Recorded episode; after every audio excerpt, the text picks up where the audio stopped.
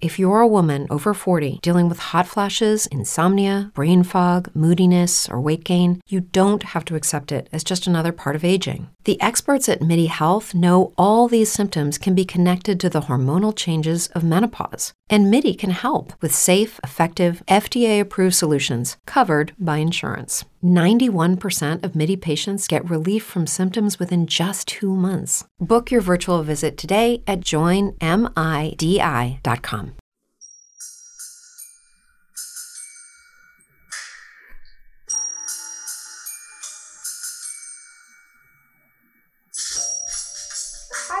everyone. Welcome back to Paranormal. I am your host, Marie Adoranti, and joining me today on the podcast is someone I wanted to have on for quite a while. It is Holly Ralph, Hi. who's starting her own podcast. I am. Can you tell them the name of it? Well, I would love to, but my brother and I are still working on it. we still don't. We're three episodes deep and we have no name. Um, no, it's we haven't released it yet. We're working on a name. I think we're actually doing that tonight. What a time to be alive. But yeah, it's basically my brother and I, in a very loving and supportive and thankful way, um, roasting our parents for all the things they forced us to do growing Right. up, like the clothing they made us Oh, wear. God, and, I feel that. oh, those 90s days. Oh, girl. The Disney store just released a, a throwback collection of like clothing, mugs, and stuff like that. I want to buy every single thing on the list. There's like um, clutch purses that look like the original VHS tape uh, Oh, cases. Oh, I Yeah. want one. and Oh. journals too that look like the cases. They're so cool. That is that's I'll actually a brilliant idea. I, want know. I'll show you when we're done recording. And remember, like the pajamas that they used to make, like Yes. the like Disney pajamas that were Mhm. like extremely flammable. Like, definitely like if somebody lit a cigarette too close to me in the nineties, because that would happen as a child, um, I would go up in flames probably. It was like they were the Christmas present that your mom would wrap and put like on the couch on the other side of the room because they can't be next to the Can't fireplace. Be next to the fireplace. Not at all. So there's pajamas that are no longer in that material, but the same patterns and stuff. They're really cool. It's a really cool collection. I want all of it. I want all of it. Oh God, I know. Well, thanks for showing up. Jeez. Thank you so much for having me. I'm super Girl, excited. I'm having the time of my life. Um, I feel like I need to quickly address the fact that I did not have an episode. I skipped. So I do one every two weeks. Okay. And then I was like, ready to go, was gonna record one. And then I was like, no, I'm not going to. It was just a bad mental health time for me. I mean, you just gotta feeling it. treat your brain, like treat yourself. And then, and then I was gonna tell you this, but I was like, no, no, I'm gonna wait till like we're recording, so we have like a nice organic conversation So going on. great. But then two nights ago, I went to my best friend Sarah's, who lives like around the corner from here, and um, I drank way too much, and I have I am on day two of a hangover Ooh. right now. I'm still hungover. That is Yeah, bleak. yeah. That hurts Yeah, me. and, and I babysat. wow, like I babysat last night in the middle of being Ugh. Uh, so hungover. so and bad. you can still see that I still have the fort that we built in my living room because I don't want to take it down because I'm planning on just living in it for the next couple days. And the funny thing is, like, when you texted me and, and I said, like, oh, I'll be on my way soon, and you're like, great, I have a fort set up that I just didn't bother to take down. I literally thought that we were gonna like record in okay, the fort, and I was, like, thinking about it. I'm so down. Like, I was thinking about it, but Steven was like, just set up in the dining room, you Just- fucking weirdo. just don't make her feel weird. Yeah, Like, I've never met this girl. so he just Stop. doesn't know me. He doesn't know, I that like know, I find that completely acceptable. Right, of course. It's fine. Anyway, so there's that. Um, so sorry that I skipped a week. I took a mental health week, and I'm allowed to do that because it's my show. Because mental health. Because I fucking said so. And um, now I'm back. So and I'm hungover. So please be nice. I'm so sad. Oh my god, yeah, it was not a good look for me. I bet you looked amazing. Um, no, it was really embarrassing. And like Steven, my husband doesn't drink at all. Like he's sober. He's- Right, So he had to take care of me, and like, he like the next day I was like, I am so embarrassed. And he just went, It's okay. Like, you never do, like, you, I can't remember the last time you were like this. And I like, I fully fell asleep in my shower, Mhm. fell asleep and woke up to like cold water. And I was like, Oh my God, what have I done with my oh life? my god. This is 30, a two day hangover. Like, why? 30. I'm an old age. why? I'm like, yeah, like uh, you turn 30 and you're like, I can still drink like I did in my 20s. I'm Mm. totally fine. I'm still that same girl. but you look, you're like, whoa, I'm so ready for bed, and you look at your watch at the party, and you're like, oh, it's eight thirty. Yeah. like that. That's I- when you know. I left my friends. I my husband had to come. Him and his best friend came to pick me up because I he said okay. So he said that I called him and I was like totally normal. And then half an hour goes by and I called him again and he was like could barely understand what he and then he came to get me with his best friend. And uh, yeah, it just was not a good time. It was not fun. Oh, and I checked the time when he came to get me. I looked at the time in the car, 11 p.m. Remember the days when, like, 11 p.m., you were like, "Don't Time- wait up, I'm leaving." Time to call the cab. Like, Time to call the cab because I'm meeting all my friends downtown, and now you're like, "It's at 11 p.m. Yeah, I need to go to bed." yeah, this is fine. I'm, I'm- fine. Anyways, guys, don't worry about me. I'm totally fine. we made it. this happens to me once every two years. I would say, I would say once every two years. Oh my god. Um, okay, so anyways, my stories for the day. I'm so excited to tell them. One of them is from a listener from the UK. Another one uh, I got as an Instagram message uh, from a girl named Jessica. And I got another one from a gentleman named Sean on Twitter. So I got Nice. 12 stories, and then I have the hometown haunt, which is that's my drum roll. I thought I was supposed to join. It. I was like, oh, I wasn't like, aware. I was like, how dare you not go on a drum roll? Get it together. Leave the room. Together. Get it together and come back. And we're gonna do this over from the very beginning. Um, no, it's Dallas, Texas. So woo, thank you, Dallas. Um, Don't mess with Texas. D- tell me about it. Jeez Louise. So, okay. So, you're killing me, girl. Um, and then you have a story, I do have a story. which I don't want you to tell me too much about it, but I'm super excited because you kind of gave me like some, not like anything about the story, but like kind of told me something about it. And I was like, please stop telling me. I'm so excited to like I'm really, to this organically. I'm really excited to tell this story. I can't wait. I'll, I'll share mine. Okay, great.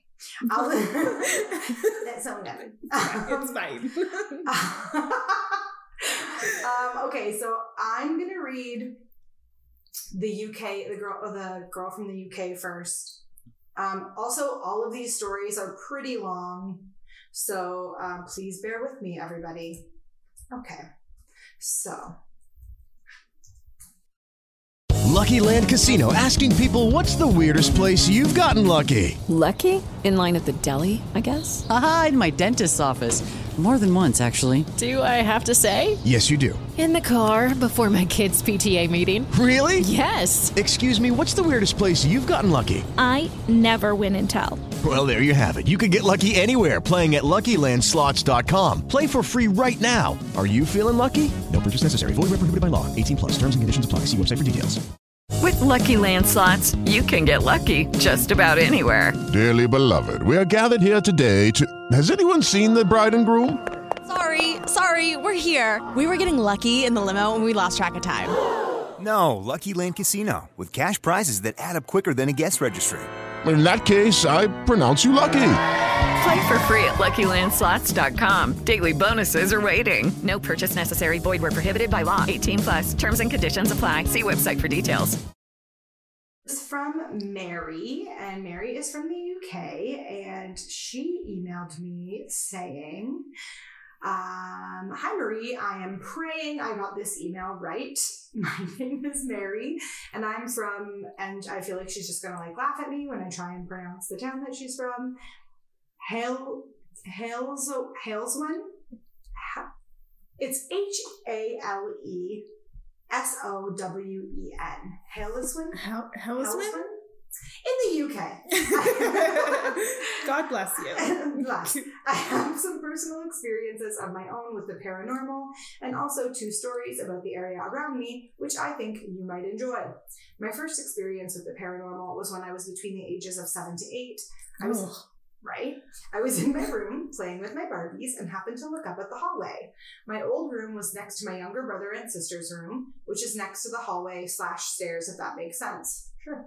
And I saw a tall man, of course it does. And I saw a tall man walk around the hall and down the stairs. He was wearing what I think was Tudor clothing, something from that period of time, and he looked menacing as hell. Naturally, I was scared shitless and didn't move for a good 20 minutes in case he came back. I found it odd because this happened in the daytime and he made no sound when he was moving. But I know for definite that it was only me upstairs when this happened and the rest of my family was downstairs. Oh. Right? After a while, I felt safe and ran down the stairs to tell my family what had happened. They laughed it off and told me I was just seeing things. They still joke about it to this day now, as my niece sometimes points at corners of the house or stares into the distance. You need to move.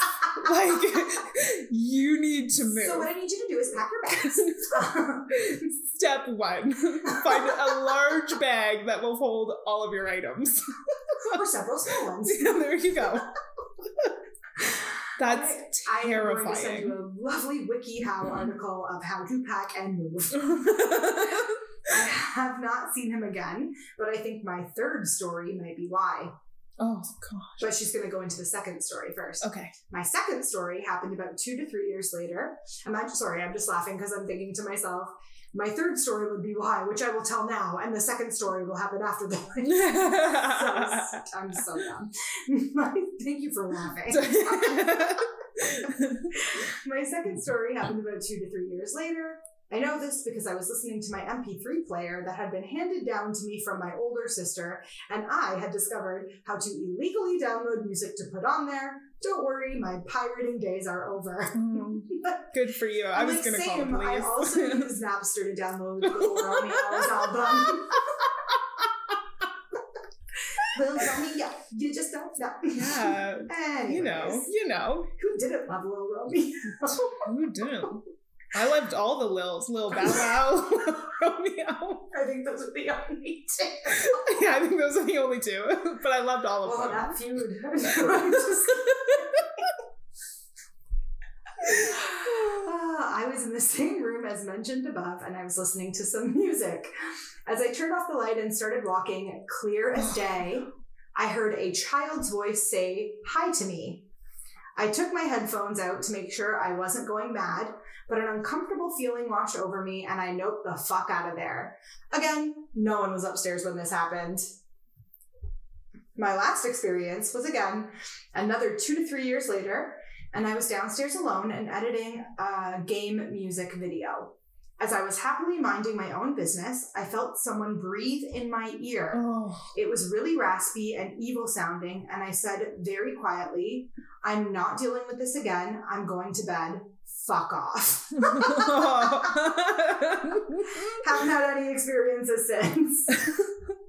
oh my god. These next two stories are technically my sister's, but she doesn't mind me sharing this. The first one is kind of a simple one. My sister lives in a flat, and before she used to live in the upstairs flat. The bedroom of that flat had a tiny little door above the wardrobe, and whenever her or her husband left the house to go to work or meet friends, they would come back to find it wide open. Note, they never left any windows or doors open when they went out, so it would would not have been caused by the wind. The second story is a much nicer one. My sister always says said that whenever she was upstairs in or when she was in the upstairs flat, she could smell perfume. Even when she moved to the bottom flat downstairs, she could still smell it. It felt, followed her up until last year, a few months after she'd had her daughter. She now believes that the perfume was something our late nanny Olive used to wear, and she thinks that she was watching over her and making sure she was happy. Love you, Nanny. We miss you every day. You're so cute. And can I just say too, like Olive is a cute name. That is precious. I wanted that name for like if we have a child, and Steven will not. He's cute. He's like vetoed it out. Like Mhm. absolutely not. I know. I love it. We should just adopt a child together Okay. and named her Olive. Okay, I would be so happy with that. Me too. Lastly, here's some stories. One is about the ghosts of Haden Hill House. The other is about the unsolved murder of a woman they call Bella. Okay, I'm gonna. So I never do this, but I'm only going to read the story about Haden Hill House only because I already know the story of Bella in the Witch Elm. Okay. And it's been covered on so many paranormal podcasts. Okay. But not only that, it's incredibly long. So like it's a very long story. Maybe I'll just like give a gist of it at the end. Like, Yeah. Like what I remember from it. I'll Okay. just run it All right. down. We'll do that. Okay. Because I don't. I will be honest. Like I don't know. You don't? Okay, then I'll read it because it's. Are you good one. sure? Yeah, we'll do Okay. I was gonna say maybe after you just tell No, me. we're gonna do it for Mary. She took the time to copy and paste the story. Look at you, So- Mary. Haden Hill House has a few ghosts that roam around the grounds and inside the house, but the most well known one is a woman in white. She was called Eleanor and was in a relationship with a monk who unfortunately has no name. Her parents uh, and the abbot of the abbey tried to prevent them from being together, but Eleanor and the monk attempted uh, uh, to escape via a secret tunnel. They were both caught. I'm not sure what happened to Eleanor, but the monk was sealed in the tunnel alive as his punishment, oh. and Eleanor is still trying to find him today. Other sightings are that of the pets that the owners of Haden Hill owned a horse, a dog, and a cat, if I remember right. Another ghost that is seen and heard is Annie Eliza, who was the last of the Haden line. Uh, an EVP of a woman has been caught, but the link doesn't work. Either way, there is a lot of history to the house, and I recommend that anyone in the area should visit it. The next and final story is about an unsolved murder. I cannot truly capture this story in my words, so I've copied it from an article, and it is so sad. So, um, this so this happened in Hagley Woods in uh, in 1943. There were four young boys that were looking for with a passion for bird nesting, and they stumbled upon a heavily coppiced elm tree. Um, the thinnest boy in the group climbed up the tree to look inside of the hollow trunk, and he saw a human skull. They swore a pact of silence and fled, but the youngest was so traumatized that he told his father. Um, the police went and recovered the skeletal remains from the tree, along with clothing and finger bones that had been dispersed around the trunk. Um, a pathologist concluded that the remains belonged to a woman aged 35 to 40 who had been placed, and then in quotes, while still warm, Ooh. into the tree where she had remained hidden for at least 18 months. I guess that they would know that she was still warm because if you're putting her inside of a tree trunk, I'm sure she would have had to have been like folded up almost. Yeah, you're You right. I mean? Yeah, yeah, yeah. Like I guess And like that has to do with rigor mortis, Right, right? exactly. okay. Um, cause of death was attributed to asphyxiation on account of a portion of taffeta found deep inside of her mouth. Police contacted every dentist in the country hoping to identify her by her distinctive teeth, um, and they eliminated all missing persons from the area. After six months, they were no closer to identifying the victim or the killer when the appearance of graffiti across the region started popping up asking who put Bella in the witch elm, suggesting that someone knew more than they were letting on. Uh, police tried to identify the graffiti artist and they followed the trail of anyone from the area known as Bella. Neither line of inquiry was successful. The search of national dental records also uh, came up with nothing, and the woman in the witch elm had apparently come from nowhere and was missed by no one. Two years passed, and the case attracted the attention of an anthropologist named Professor Margaret Murray, who clouded the investigation by citing a disturbing occult ceremony known as the Hand of Glory, theorizing that the scattered hand bones indicated a ritualistic murder. The press obviously loved that uh, and ran with it, particularly when the body of a local man, Charles Walton, was found in a nearby village, pinned to the ground with a pitchfork. Murray connected both the cases somehow, and Scotland Yard appeared to take the theory seriously, uh, which obviously the press loved more. By the 50s, talk of witchcraft had taken a hold of the popular imagination. In 1953, a woman calling herself Anna contacted the newspapers and claimed that she knew Bella's killers. She met police in secret, but details of her story uh, were drip fed to the public by a local columnist who was writing under like a pseudonym. Uh, so she actually, so Anna sent the case in a new direction. this is where it gets really interesting to Okay. me. Espionage. She right. She claimed that Bella had been murdered by a German spy ring involving a British officer, a Dutchman, and a music hall artist. It was highly plausible. The region's, the region's many munitions factories had made it a, tar- a prime target for Nazi intelligence gatherings designed to choreograph the Birmingham Blitz. Also, I love that I'm reading this story with you because we've discussed so many times our weird fascination with World, World War War II when we were children. Oh my gosh. Yeah. I'm like right here with you. Like in my head, I'm like, oh my gosh. Like my head's gonna explode. Ah. So the public embraced the link between the murder and the espionage um, because this was during the Cold War and James Bond had already made his debut in Casino Royale. Police soon dismissed talk of the occult and concluded that the finger bones had been sca- scattered by animals, not by a satanic coven. Despite Anna's leads, the investigation began to go- uh, gather dust. In 1968, uh, a writer named Donald McCormick revisited both of the murders in his book Murder by Witchcraft. He asserted that Bella had been a Nazi spy and an occultist named Clara Bella, a woman well known to several senior Nazis recru- recruited and given the code name Clara. Oy. He claimed to have gained access to the records, which indicated that she had parachuted into the West Midlands in 41, but failed to make radio contact and disappeared. Furthermore, at least one piece of the contemporary graffiti referred not to Bella, but Clarabella. It was an entertaining, if boldly uncorroborated theory, and did nothing to help bring the case to resolution. Thirty years later, the mystery endured uh, despite continuing media interest blah blah blah from the newspapers. Uh, the okay, so the Independent revisited the story in '99, but the official closure of the investigation.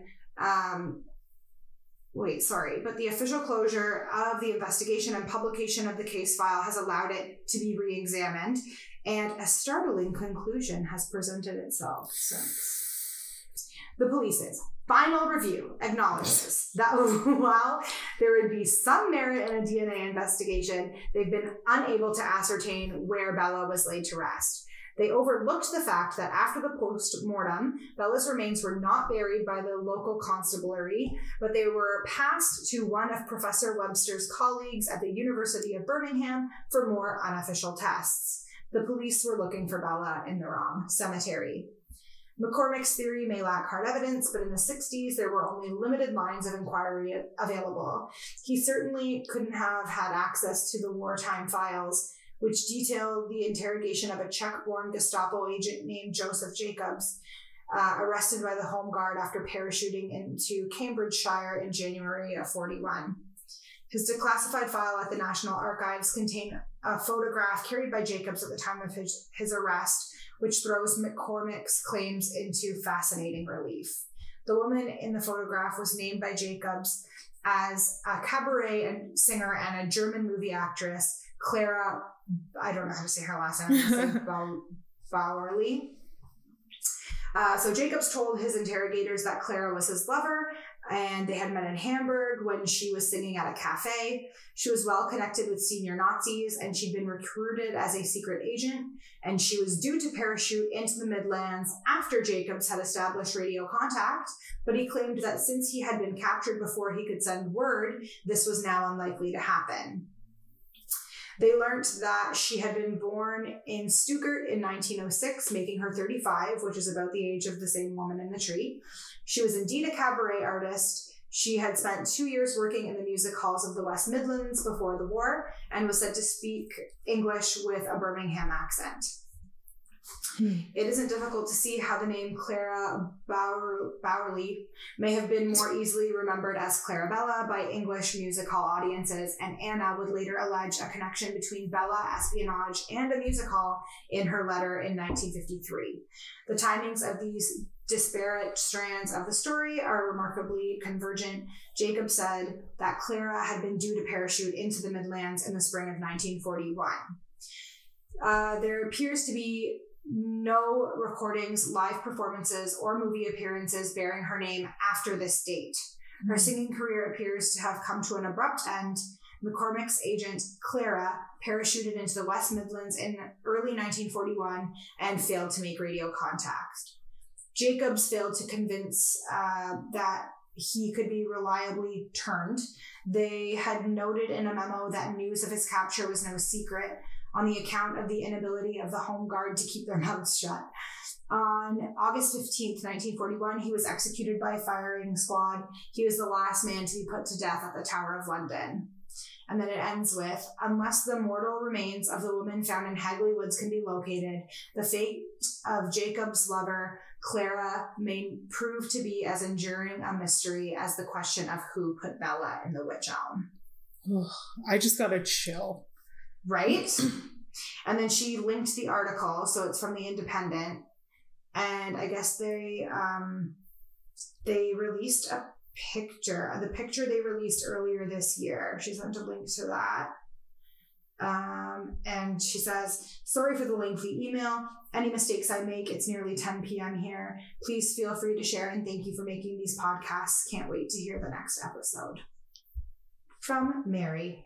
I'm just trying to find this photograph. Oh, there's like a bunch of photographs of, of it, but it's making my computer slow and we can't do that yet. Oh. and that was from Mary. Thanks, Mary. I know, right? I am terrified. Like I will be sleeping with a light on for the rest of my life. You're so funny. I think it was the one about like the guy she saw in the hallway when she's eight. Girl, Tell me about it. Am I right? I'd have.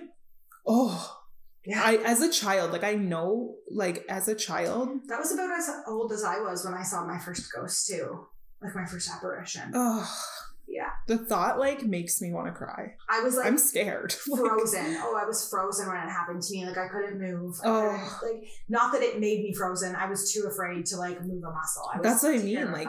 I know I'd be in the same way. I would have been because she's like, oh, like I just sat there for like ten minutes afterwards. Like that's what I did. that's what I would have I couldn't done. move. I literally couldn't move. My Barbies would have just been like digging into my little hands. Like I'd be holding them so tight. my little Barbies. Oh my god. All right. I'm going to read Sean's email or message that he sent me on Twitter. So, Sean says, Love your show, rated and subscribed. Thank you. Um, 4 You're years so ago, kind, Sean. Angel. Angel. Four years ago, I moved into a one bedroom apartment on the southwest side of Las Vegas, just behind the east side Cannery Casino. Cannery Casino. Uh, it was renovated, renovated, affordable, quiet, but most of all, it was mine. I didn't have to share the space with anyone. About a month after moving in, I was working swing shift. I was a security dispatcher for a major strip casino at the time. I would get home around midnight, stay up until 5 a.m., and then sleep until about noon. The first occurrence involved the apartment doors. There was a front door and two sliding glass doors. I would get up to get ready for work, and all of the doors would be unlocked and slightly ajar. Never mind the absolute waste of air conditioning the neighborhood, or never mind the absolute waste of air conditioning. The neighborhood was not that safe, and this was a great way to get robbed. For about a week, I would wake up, find the doors like this, and have to close and lock them all. Finally, I found a way to jam and barricade the doors to keep this from open or to keep them from opening, and this occurrence ended. Nothing ever went missing or was stolen.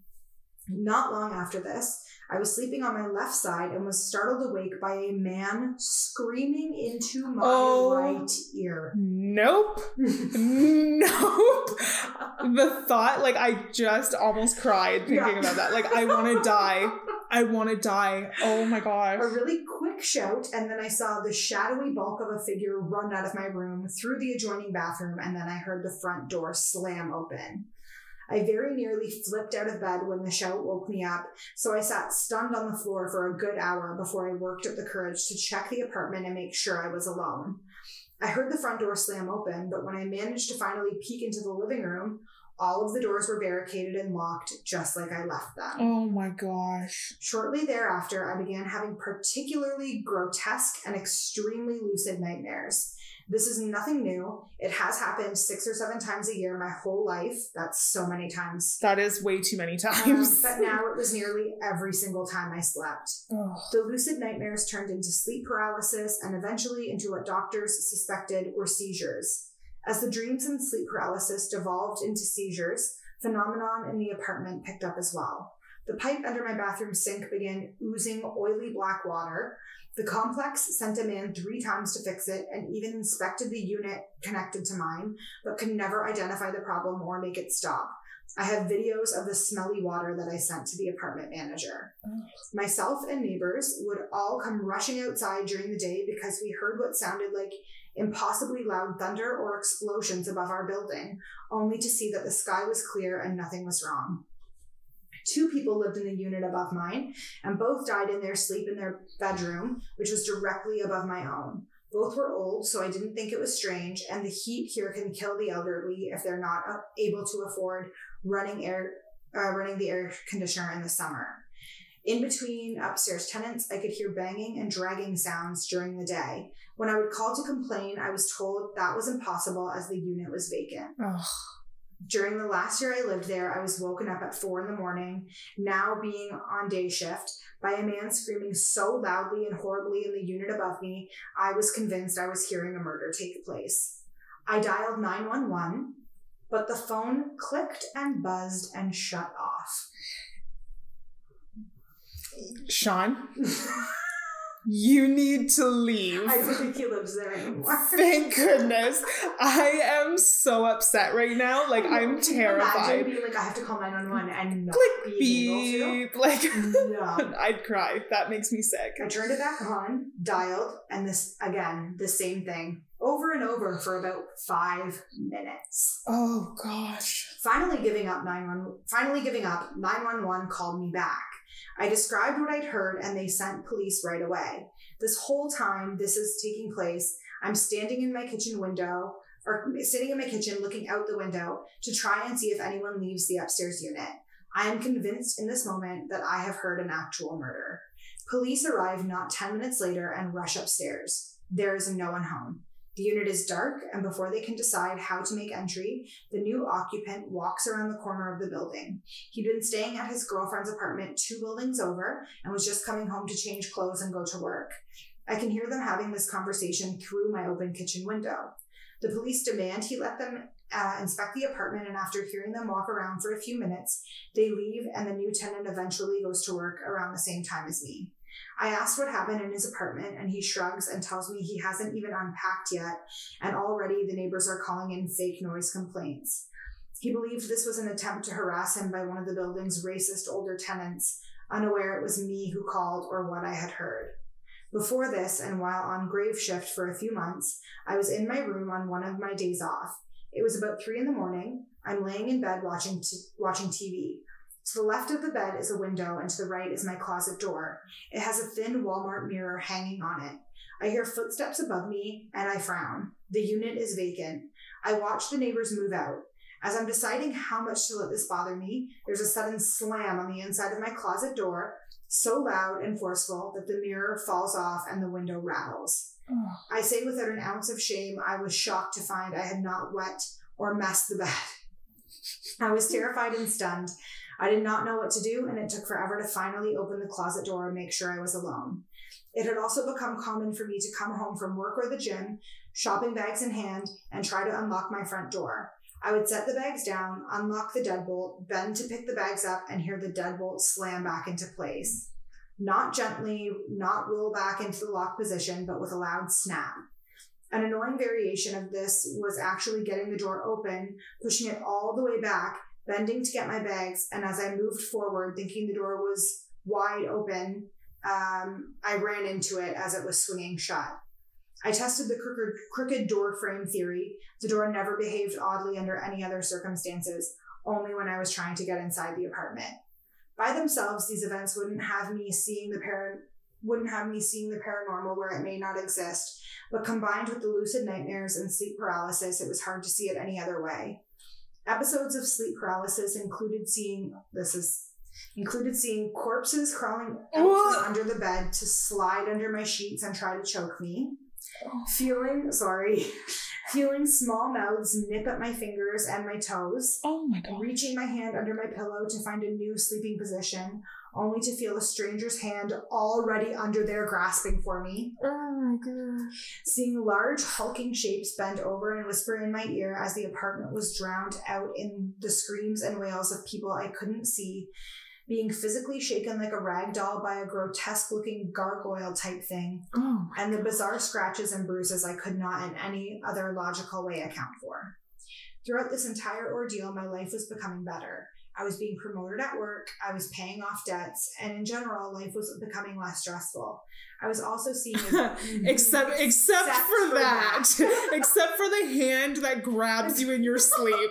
Your life's going great. Listen, everything's going like everything's kosher except for the fact that I'm being attacked. It's like once in a while I get choked out by a corpse, but but my credit card debt is paid. My credit card, my credit score, you guys didn't even believe it. A plus. I believe I heard a murder upstairs. Turned out Oh, it was Lord. nothing, but um, anyways, oh my gosh. Sean, I'm sorry. pay This is time. like I just Sean, we're not laughing at you. No, we're laughing. laughing we're just now. we're very happy that like You're safe and You're safe and right able yeah, and just able to shed such a positive light in such a negative time in your life. Uh, I was also seeing a battery of doctors and psychiatrists who could not explain the sleep disturbances. When doctors ran out of suggestions, they advised I seek spiritual counsel. I did, and I found a Catholic priest a friend highly recommended. He was a lovely man, and he did not, even once during my recount of events, act or speak in a way that would make me. I'm sorry. I heard it's I don't know your house and I heard a noise and I literally jumped and looked around. It's like It's the toilet running. it's just the toilet running, but I like literally just almost That's peed myself. The last episode I recorded was with my friend Chad, and while we were recording, um, you could hear a cupboard door close, Oh. and you hear me go, "Did you hear that?" And he goes, "Oh, it's an old house. It creaks." And I was like, "No, that was my cupboard. Like one of my cupboard doors closed." Just and he was like, "I'm going to test the theory" because he's such a skeptic. yeah. So he went in and tested it, and he's like, "Yeah, it sounds the same." Oh, like, "Okay, gosh. good, I'm so glad. So don't worry. Sometimes it happens. Great. Um, da-da-da-da. So I guess the priest never spoke in a way that would make this guy think that he doubted him. In fact, it was his advice that finally put a stop to everything for a few months. For a few months, what happened? The apartment, the apartment was quiet. My sleep and dreams were normal. I'd almost forgotten about what happened when I was startled awake at three in the morning. I could hear beeping and strange moan-like screams. Thinking my sleep disturbance was back, I ignored it and put a pillow over my head and went back to sleep. Not, not long after, I heard a loud bang and a slam, and I walked into the living room to see my neighbor had kicked in my door. They were yelling for me to get out. The building is on fire.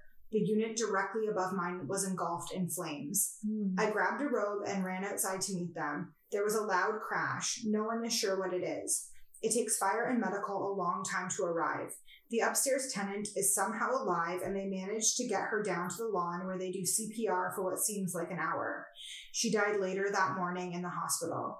The crash was the left side of her bed frame falling through her floor. She was on the right side, pinned between the wall and her bed. The frame crashed through the floor, my ceiling, and landed where I was sleeping. Had it had had it struck my head, I would have likely died. Paranormal activity has followed me my whole life and still does occasionally pop up in force now and then, but nothing like what I experienced there. Thanks for reading, even if this is too long to air on the show. Love your work. Please keep going, Sean.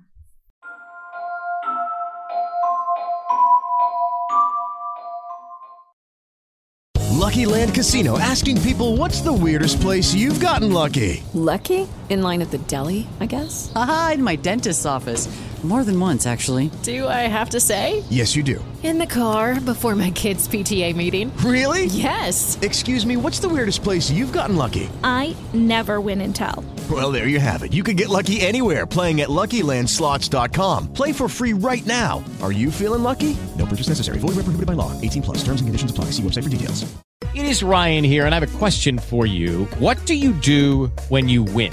Like, are you a fist pumper? A woohooer, a hand clapper, a high fiver. I kind of like the high five, but if you want to hone in on those winning moves, check out Chumba Casino. At chumbacasino.com, choose from hundreds of social casino style games for your chance to redeem serious cash prizes. There are new game releases weekly, plus free daily bonuses. So don't wait. Start having the most fun ever at chumbacasino.com. No purchase necessary. Group. Void were prohibited by law. See terms and conditions. 18 plus.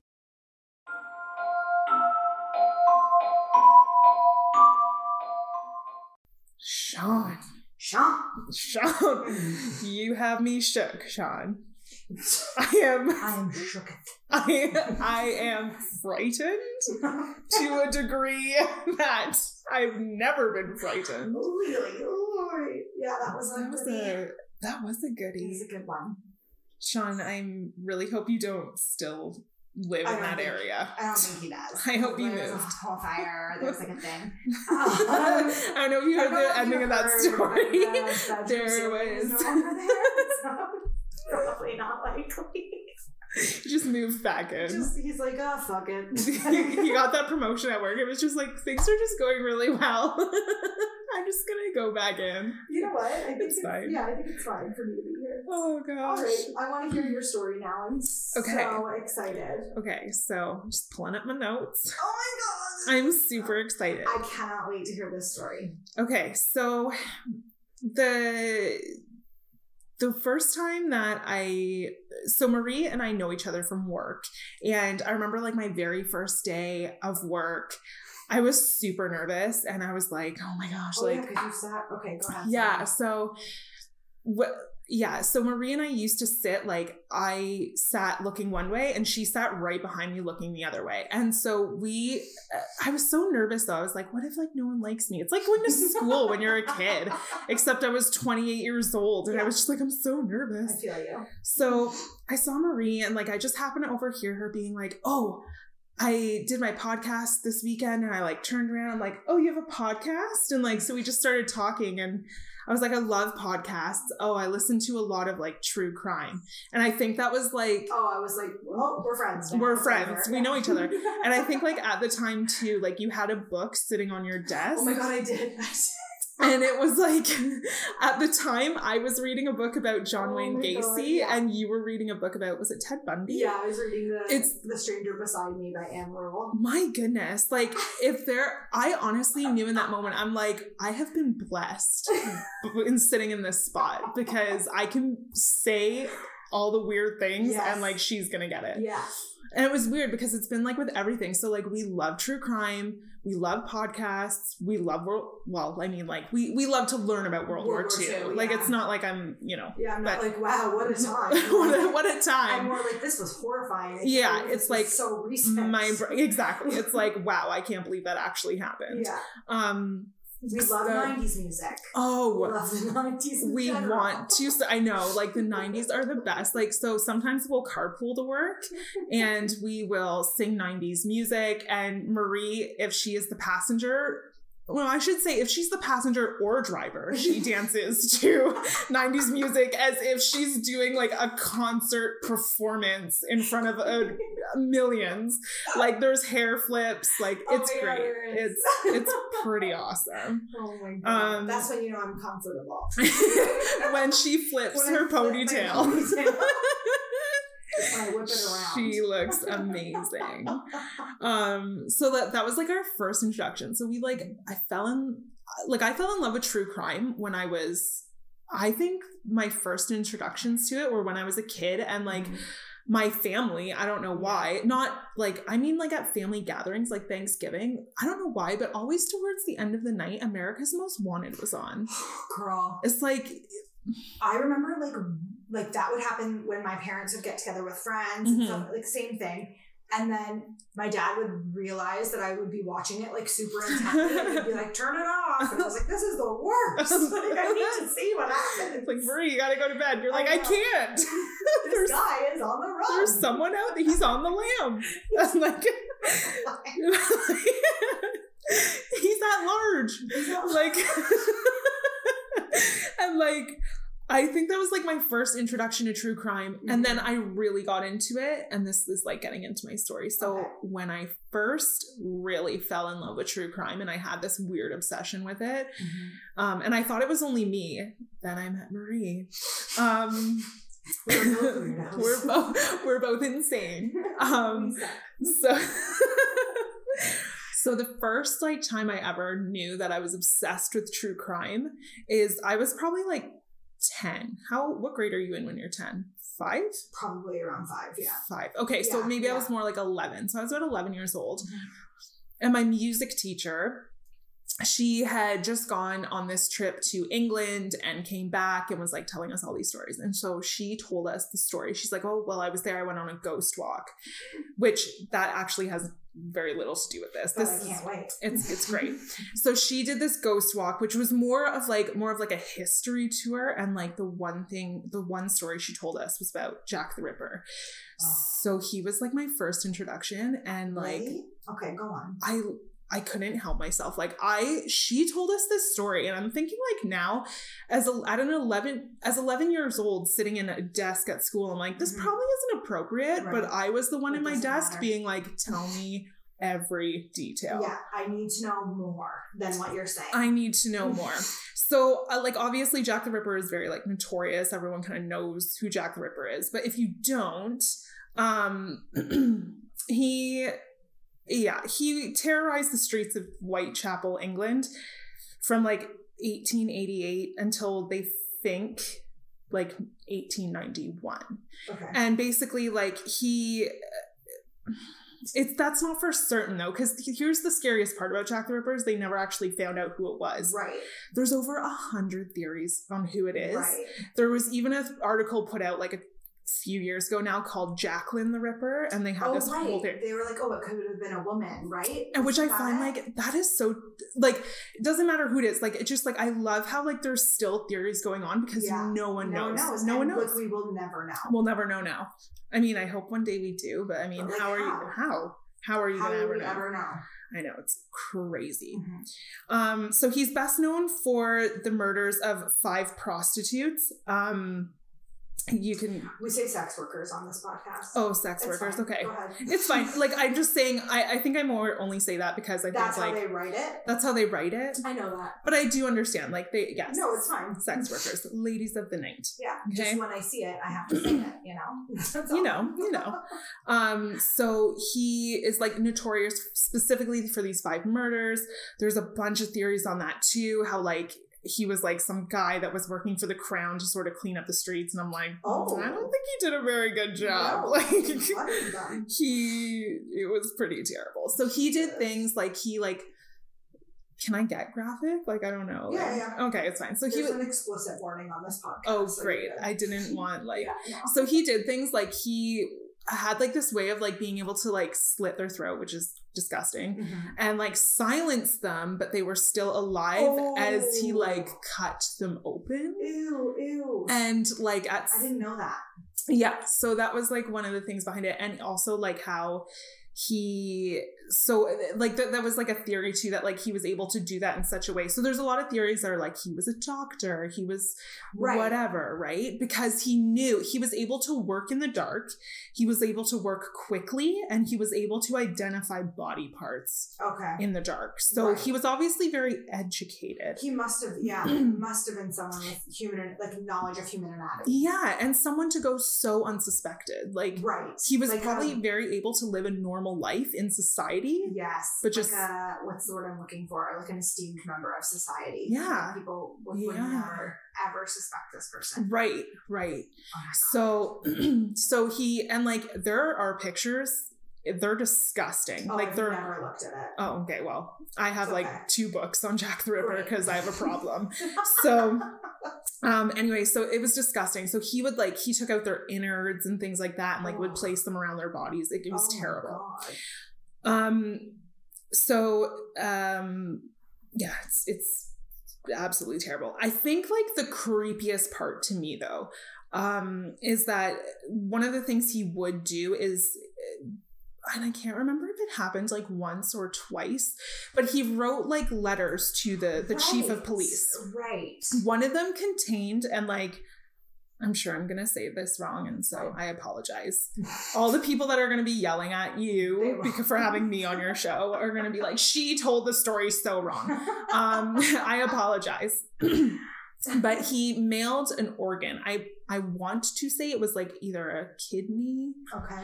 And he mailed it and he mailed it to the chief of police and he was mocking him. Like he was like, You're never gonna find out who I am. Like I think this is hilarious. Like you guys think you're on to me. You're not, blah blah blah. but like the worst part was like he signed it, so his little like sign out was from hell. Oh. Listen. Right. Listen. Like that just like scares Right. That is terrifying. That is like as terrifying as Sean's story. Like I'm I hear that and I got like a chill down my spine. So imagine being 11 years old in music class. Yes. And your teacher was like, he signed it from hell and it was all bloody. It's like After mailing the kidneys I'm to a I- group of 11 year old children. oh my gosh, like what was she thinking? I don't know. Oh but good thing she had this weirdo in her class. So um okay, so now this leads into my paranormal ish story. So I have a really good friend and um she's actually I'm in her wedding next year and her and I'm really good friends with her and I'm really good friends with her fiance. Okay. Their names are Kate and Bill. And um I was so Kate recently got engaged and we were out at um and so did Bill. he did. he recently got engaged. I I was so- I just like how you said it like so, did Bill.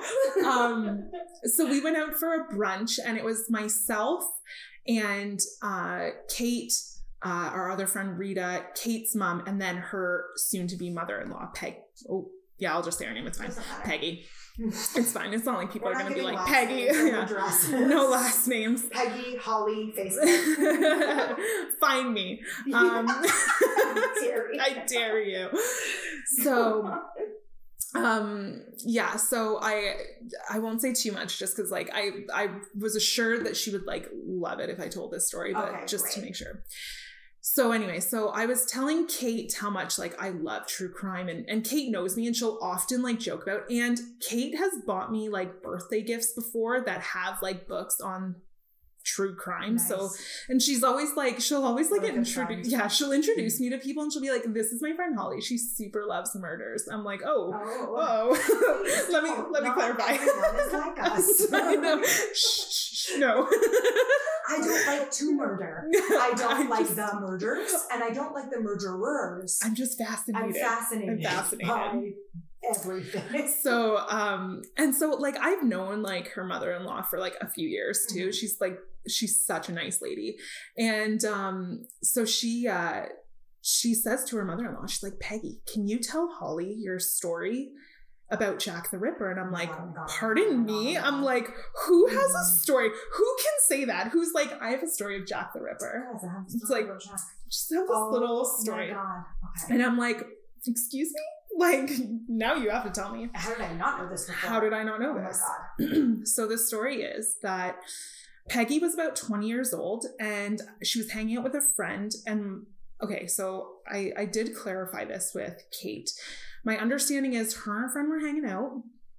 They happened to find a Ouija board. Girl, you put that thing away. Oh my god. Like I'm terrified. I'm sorry. Like Oh I God. just I I can't. Like that the thought makes me want to be sick. No, go on. So she gets out she gets out her her Ouija board. Mhm. And I think they were just like fooling around with it. I really don't think they were doing like a whole lot with it, to be honest. Like, I don't think much ever happened. Okay. Right. Well, in the moment, nothing happened. Right. Life goes on. Peggy goes to bed. Peggy starts having these like dreams where she, it started out that she would be in bed and down the hall she could see like a dark figure. And she knew that it was dressed in like century clothing. Right. Okay. Got it. From the period of Jack the From the period. Okay. From the late 1800s, Got he was dressed. and she would wake up and like it was oh, terrifying. like right it was a really terrifying moment. Oh god, I got a shiver down my spine. Go on. This is a reoccurring dream that she keeps having every night, and every night the dark figure gets closer Closer? and closer Oh, and closer. no, no, no. And although he never told her, She knew she knew that it was Jack the Ripper. Like her mind told her, she's like, "This is this is Jack the Ripper." Oh my god. Oh my god. And one night he gets like he's really close to her, like standing over her. my shirt is over my face right now. I'm so Like imagine that because it's not even like okay, it's like it's one thing if it's like oh this is just like a creepy ghost, Jack the Ripper Yeah. standing over you. Yeah, it's not just a creepy ghost. Literally sliced women's throats, Oh took God. out their Oh organs, oh wrote God, oh my oh notes from hell, standing over her. Okay, Oh so she wakes up. She's absolutely terrified. She doesn't know what to do. She, I, I'm assuming she like she knew that it was from the Ouija board, Right. so she destroyed the Ouija board. Yeah. Dream stopped. I'm shocked. Oh my god. But the last dream he was like standing right Standing over, over her. Did she ever like see what he looked like? She said like it's like very like like she can't say like she couldn't give me like very detailed features, but she Mhm. just said like he was like dressed like Oh just so like and she's like in my head like I knew she's like I knew it was Jack the Ripper. Oh She now I God. I need to clarify with her. Maybe we can do like I can like follow update up. some Yeah, follow yeah, up. yeah, definitely. But so he like she so it started out as like down the hallway. And I think that's what creeps me out too, is like every night she's Oh. like, I literally had the same dream every night, but every night he was closer. That's so scary. So like coming down the hallway Yeah. every night Yeah. to stand right over her. Right. Like how, you don't have reoccurring dreams like that. At least I don't. No, the, if you're having reoccurring dreams, they're like the same dream. The people are in the same spots. Like, Ugh. you know. Yeah. And she's like, he oh was standing like right over me. And she's like, I got up. I destroyed my Ouija board. I think she ripped it up. Oh my god. And that was it. And I was like, Okay, round two. Name something that's not boring. A laundry? Ooh, a book club. Computer solitaire, huh? Ah, sorry, we were looking for Chumba Casino. Chumba. That's right. ChumbaCasino.com has over 100 casino style games. Join today and play for free for your chance to redeem some serious prizes. ChumbaCasino.com. No purchase necessary. Where prohibited by law. 18 plus terms and conditions apply. See website for details. I think the lesson is here like, don't play with a Ouija board. I say it's all the scary. time. It Oh terrifies me. It's so terrifying. I can't. I can't do it. No. I can't. I'm I sorry. remember my. I kind of want to tell this story, but I kind of don't because I feel like my older brother is going to be on my podcast soon. But he Mm. has a really good Ouija board story, Ooh. so I'm gonna not tell it, but I'll tell you when we're not recording, and I'll tease everybody by saying like when my brother does come on this podcast, Yes. I'm gonna tell that story. I would love that. Oh my god, that's such a good one. Thank you so much for telling me. You're welcome. Because the funny thing is, so when you asked me to be on the show, I was like really scared. Because I was like, oh my gosh, what am I going to talk I about? know. I and know. then she's like, well, talk about like true crime, but like turn like try and find a story that's like true crime and then like turns into paranormal. I'm like, oh my gosh, yeah. Peggy. I can't believe that. I'm so glad that that story occurred from this. I Like- I'm so glad you went through that, Peggy. No, I'm not. no, no, no. Peggy went through I'm just I'm just kidding. Oh my god, that's so funny. Um, oh yeah, that was a good one. I'm super proud of. Okay, yeah. So this is like, so this is the I. So I sent Kate a message about this, and I was like, "Hey, can you can I share this story? Like, would Peggy be okay with that?" She's like, "She would totally be fine with that." So I clarified a couple things with her. So this is what Kate tells me. She's like, "Yes, that's all right," because I said that's the story. Like Peggy told the story about Jack the Ripper came coming down the hall. So mm-hmm. she's like, "Yes, that's all right." The image started at the end of her hall, and every night for a week she had the same nightmare, but the dark figure kept coming closer and Oh. closer until it was oh. hovering over her bed. And it was known to her that it was Jack the Ripper. So she woke up and broke up the Ouija board and she never had the nightmare again. Oh my god. Mic drop. Hey, Peggy, thank you. Oh my god, that's such a good one. Yeah, because I think we talked before about like I don't think you've had any real paranormal experiences. I I myself have not, not, and yeah. like I just and like I understand. You can say it. I get really scared. Like I get so scared that no, no. I just like I'm because I don't want to like offend people, but like I just believe in like very evil, like paranormal. So like I if I ever and like I pray that I don't, like I would die. Like I'd be so scared because to me that's so terrifying. Yeah, I feel like yeah. oh. All right, I'm gonna read Jessica's story now. So I'm Jessica, excited. Oh my god, an angel. She said, Okay, so let me preface this with the fact that I am not the best writer or storyteller. So if this is too drawn out or boring, I apologize in advance. In December of 1999, my grandfather passed away after a long battle with lung cancer. It was such an awful thing to watch. I was eight years old and hardly understood what death truly was. I was very close with him throughout our short time together, so I took his passing much harder than I had any other uh, that I experienced at that time. From a very young age, I struggled with body image. I was legit only eight years old and already hated the way I looked. I was made fun of in school for being chunky, which I was, but come on, I was eight. I know, right? Kids are so Kids fucking mean. the worst. I'm you're beautiful. Yeah, you got. Actually, she is. She's really You you got this, girl. and I was pretty tomboyish compared to some of my other girls in my class. My grandfather was always so supportive of me and always reminded me of how beautiful I was and to never let those kids tear me down. I have a specific vivid memory of my grandfather that coincides with this story. Uh, several months before my grandfather passed away, I was at him and my grandmother's house as they used to babysit me often while my parents worked. I was in the bathroom and sneakily playing around with my grandmother's bag of Avon makeup, foundation, concealer, eyeshadow, the works. He came in and found me, but didn't scold me, just sort of chuckled at the sight of me, probably looking like a total clown, and helped put the makeup away. He grabbed a washcloth and wet it and began wiping the mess off of my face. He looked me dead in the eye and said, Jessica, you don't need this. You are the most beautiful girl in the world, and when you look in this mirror, I want you to see that every day. Oh, My heart broke. To I'm a puddle. I know. To this day, I can still look back and see the warmth in his eyes when he said those words. Six months later, he passed away at home in my grandma's arms. Oh my god. Fast forward years later, I was around 16 or 17 years old. I was now living in that same house that my grandparents shared, but now it was only me and my grandmother who lived there. I had been staying there for about a year or so and was very aware of my surroundings and often felt the warm presence of my grandfather in the home.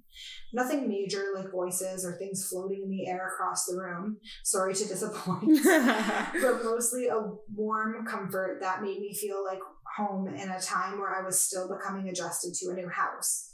Little things would often go missing and they would turn back up shortly after in a spot that you absolutely knew you had previously looked for it or had left it. My grandmother and I would always play and joke that it was my grandfather and laugh it off and carry on. One day I was in the bathroom doing my makeup and hair before heading out to see some friends. I grabbed my makeup bag and started unloading all of the essential contents I needed. One item specifically was a CoverGirl brand concealer stick. I used this every day and I knew right where it was in the same spot each time. On this particular day, I had everything out of the bag and put it on the counter and walked out of the bathroom to grab my cell phone ringing in the other room. I was gone for no joke, maybe 10 seconds when I walked back in. I couldn't locate my concealer stick. I looked in the drawers, on the vanity. I looked on the floor in case it fell and rolled somewhere. I looked everywhere. It was gone. I was so frustrated because I knew it had just been in my hand and had I had set it down in the same spot that I do each day and it disappeared. I said out loud, "Okay, I get it. No makeup, but quit taking my things." Knowing that no one was home to hear me, but joking to myself that it was my grandfather messing with me, I finished my routine without my concealer and got ready to leave my house. As I was in the kitchen getting ready to walk out of the house to leave, I walked to the fridge to grab a drink before heading out. Our microwave sat right next to the fridge and had a vintage wooden tray on top of it that held random things like gum, paper clips, mints, notepads. I happened to glance at the microwave while opening the fridge, only to see that my concealer stick was sitting in this tray standing up. I have no idea how it made it from one room to another without me touching it. I didn't even walk in that direction to get my phone when it rang, but I know 100% that I had makeup in my hand in the bathroom before I grabbed my phone. No one was home besides myself that day, and I still get goosebumps when I think about the experience. This came at a time when I was really struggling with depression and anxiety. I struggled with leaving the house and still struggled with my body image. From that day on, I made a promise to myself to seek therapy and work on my issues with self love. I know that day my grandfather was sending me a, me- a much needed message at a time that I really needed it. 10 plus years later, and I still feel, feel him with me these days. I have come strides with my mental health, and I know that he's been there with my with me throughout this whole journey, the whole way. I know this story is super long. It's not that long. I know this story is super long. So honestly, I would have blamed you for not sharing it on the podcast, but I figured you are someone who could at least appreciate the story for what it is. Keep doing what you're doing. That was really special. I know. It was such a good one to end on. It was. That was so happy. I know. What a sweet little angel baby. All right. I'm going to do the hometown haunt now. This one's just like super short. It was super interesting to me. So I didn't want to like, I don't want, I wanted it to be last because it's just, you know.